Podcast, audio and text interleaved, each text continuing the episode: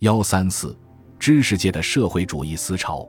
苏联义务计划对中国知识界的巨大影响之一，便是促进了社会主义思潮在中国知识界的兴起。众所周知，社会主义是西方的舶来品，它最早传人中国是在十九世纪末二十世纪初，先是外国传教士，后是资产阶级改良派和资产阶级革命派对它进行过介绍。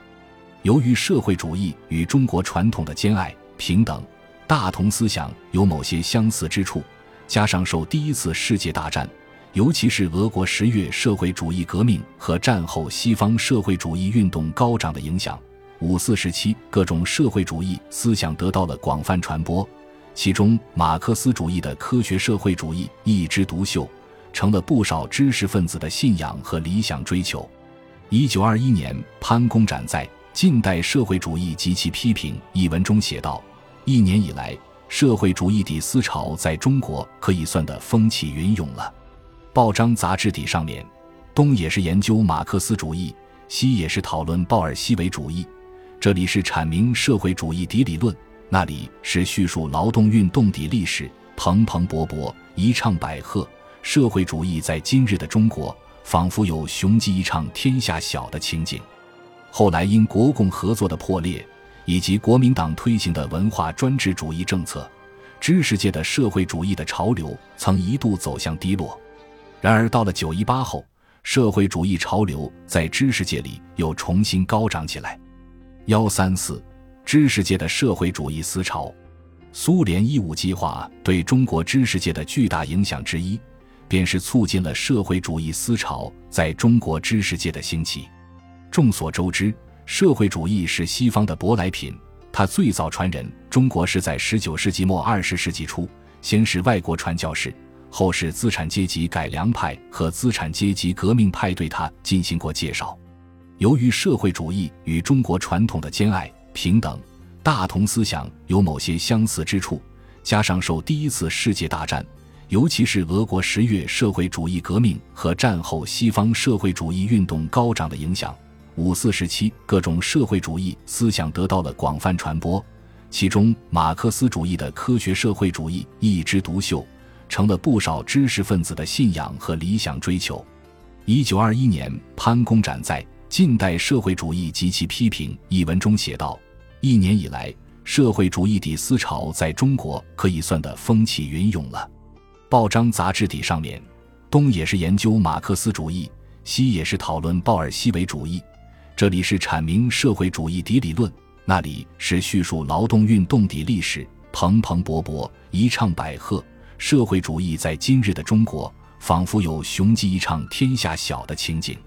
后来因国共合作的破裂，以及国民党推行的文化专制主义政策，知识界的社会主义的潮流曾一度走向低落。然而到了九一八后，社会主义潮流在知识界里又重新高涨起来。幺三四，知识界的社会主义思潮。苏联一五计划对中国知识界的巨大影响之一，便是促进了社会主义思潮在中国知识界的兴起。众所周知，社会主义是西方的舶来品，它最早传人中国是在十九世纪末二十世纪初，先是外国传教士，后是资产阶级改良派和资产阶级革命派对它进行过介绍。由于社会主义与中国传统的兼爱、平等、大同思想有某些相似之处，加上受第一次世界大战，尤其是俄国十月社会主义革命和战后西方社会主义运动高涨的影响，五四时期各种社会主义思想得到了广泛传播，其中马克思主义的科学社会主义一枝独秀，成了不少知识分子的信仰和理想追求。一九二一年，潘公展在。近代社会主义及其批评一文中写道：“一年以来，社会主义底思潮在中国可以算得风起云涌了。”报章杂志底上面，东也是研究马克思主义，西也是讨论鲍尔西维主义。这里是阐明社会主义底理论，那里是叙述劳动运动底历史，蓬蓬勃勃，一唱百和。社会主义在今日的中国，仿佛有雄鸡一唱天下晓的情景。后来因国共合作的破裂，以及国民党推行的文化专制主义政策，知识界的社会主义的潮流曾一度走向低落。然而，到了九一八后，社会主义潮流在知识界里又重新高涨起来。幺三四，知识界的社会主义思潮。苏联义务计划对中国知识界的巨大影响之一，便是促进了社会主义思潮在中国知识界的兴起。众所周知，社会主义是西方的舶来品，它最早传人中国是在十九世纪末二十世纪初，先是外国传教士，后是资产阶级改良派和资产阶级革命派对它进行过介绍。由于社会主义与中国传统的兼爱、平等。大同思想有某些相似之处，加上受第一次世界大战，尤其是俄国十月社会主义革命和战后西方社会主义运动高涨的影响，五四时期各种社会主义思想得到了广泛传播，其中马克思主义的科学社会主义一枝独秀，成了不少知识分子的信仰和理想追求。一九二一年，潘公展在《近代社会主义及其批评》一文中写道。一年以来，社会主义底思潮在中国可以算得风起云涌了。报章杂志底上面，东也是研究马克思主义，西也是讨论鲍尔西维主义。这里是阐明社会主义底理论，那里是叙述劳动运动底历史，蓬蓬勃勃，一唱百和。社会主义在今日的中国，仿佛有雄鸡一唱天下小的情景。后来因国共合作的破裂。以及国民党推行的文化专制主义政策，知识界的社会主义的潮流曾一度走向低落。然而，到了九一八后，社会主义潮流在知识界里又重新高涨起来。幺三四，知识界的社会主义思潮。苏联一五计划对中国知识界的巨大影响之一，便是促进了社会主义思潮在中国知识界的兴起。众所周知。社会主义是西方的舶来品，它最早传人中国是在十九世纪末二十世纪初，先是外国传教士，后是资产阶级改良派和资产阶级革命派对它进行过介绍。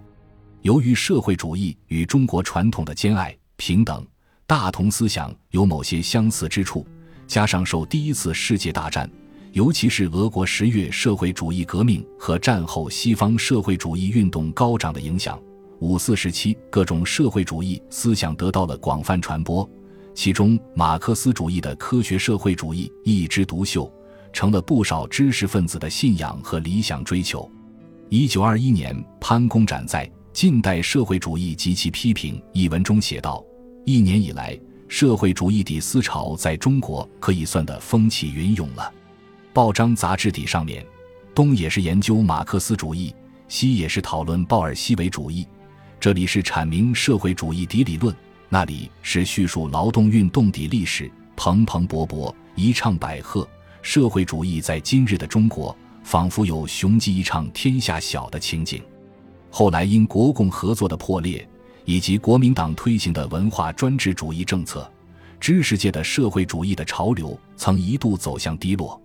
然而到了九一八后，社会主义潮流在知识界里又重新高涨起来。幺三四，知识界的社会主义思潮。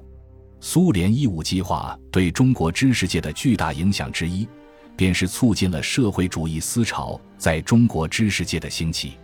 众所周知，社会主义是西方的舶来品，它最早传人中国是在十九世纪末二十世纪初，先是外国传教士，后是资产阶级改良派和资产阶级革命派对它进行过介绍。由于社会主义与中国传统的兼爱、平等、大同思想有某些相似之处，加上受第一次世界大战，尤其是俄国十月社会主义革命和战后西方社会主义运动高涨的影响，五四时期各种社会主义思想得到了广泛传播，其中马克思主义的科学社会主义一枝独秀，成了不少知识分子的信仰和理想追求。一九二一年，潘公展在。近代社会主义及其批评一文中写道：一年以来，社会主义底思潮在中国可以算得风起云涌了。报章杂志底上面，东也是研究马克思主义，西也是讨论鲍尔西维主义。这里是阐明社会主义底理论，那里是叙述劳动运动底历史，蓬蓬勃勃，一唱百和。社会主义在今日的中国，仿佛有雄鸡一唱天下晓的情景。后来因国共合作的破裂，以及国民党推行的文化专制主义政策，知识界的社会主义的潮流曾一度走向低落。然而到了九一八后，社会主义潮流在知识界里又重新高涨起来。幺三四，知识界的社会主义思潮。苏联义务计划对中国知识界的巨大影响之一，便是促进了社会主义思潮在中国知识界的兴起。众所周知，社会主义是西方的舶来品，它最早传人中国是在十九世纪末二十世纪初，先是外国传教士，后是资产阶级改良派和资产阶级革命派对它进行过介绍。由于社会主义与中国传统的兼爱、平等。大同思想有某些相似之处，加上受第一次世界大战，尤其是俄国十月社会主义革命和战后西方社会主义运动高涨的影响，五四时期各种社会主义思想得到了广泛传播，其中马克思主义的科学社会主义一枝独秀，成了不少知识分子的信仰和理想追求。一九二一年，潘公展在《近代社会主义及其批评》一文中写道。一年以来，社会主义底思潮在中国可以算得风起云涌了。报章杂志底上面，东也是研究马克思主义，西也是讨论鲍尔西维主义。这里是阐明社会主义底理论，那里是叙述劳动运动底历史，蓬蓬勃勃，一唱百和。社会主义在今日的中国，仿佛有雄鸡一唱天下晓的情景。后来因国共合作的破裂。以及国民党推行的文化专制主义政策，知识界的社会主义的潮流曾一度走向低落。然而到了九一八后，社会主义潮流在知识界里又重新高涨起来。幺三四，知识界的社会主义思潮。苏联一五计划对中国知识界的巨大影响之一，便是促进了社会主义思潮在中国知识界的兴起。众所周知。社会主义是西方的舶来品，它最早传人中国是在十九世纪末二十世纪初，先是外国传教士，后是资产阶级改良派和资产阶级革命派对它进行过介绍。由于社会主义与中国传统的兼爱、平等、大同思想有某些相似之处，加上受第一次世界大战，尤其是俄国十月社会主义革命和战后西方社会主义运动高涨的影响。五四时期，各种社会主义思想得到了广泛传播，其中马克思主义的科学社会主义一枝独秀，成了不少知识分子的信仰和理想追求。一九二一年，潘公展在《近代社会主义及其批评》一文中写道：“一年以来，社会主义底思潮在中国可以算得风起云涌了。”报章杂志底上面，东也是研究马克思主义，西也是讨论鲍尔西维主义。这里是阐明社会主义底理论，那里是叙述劳动运动底历史，蓬蓬勃勃，一唱百和。社会主义在今日的中国，仿佛有雄鸡一唱天下晓的情景。后来因国共合作的破裂，以及国民党推行的文化专制主义政策，知识界的社会主义的潮流曾一度走向低落。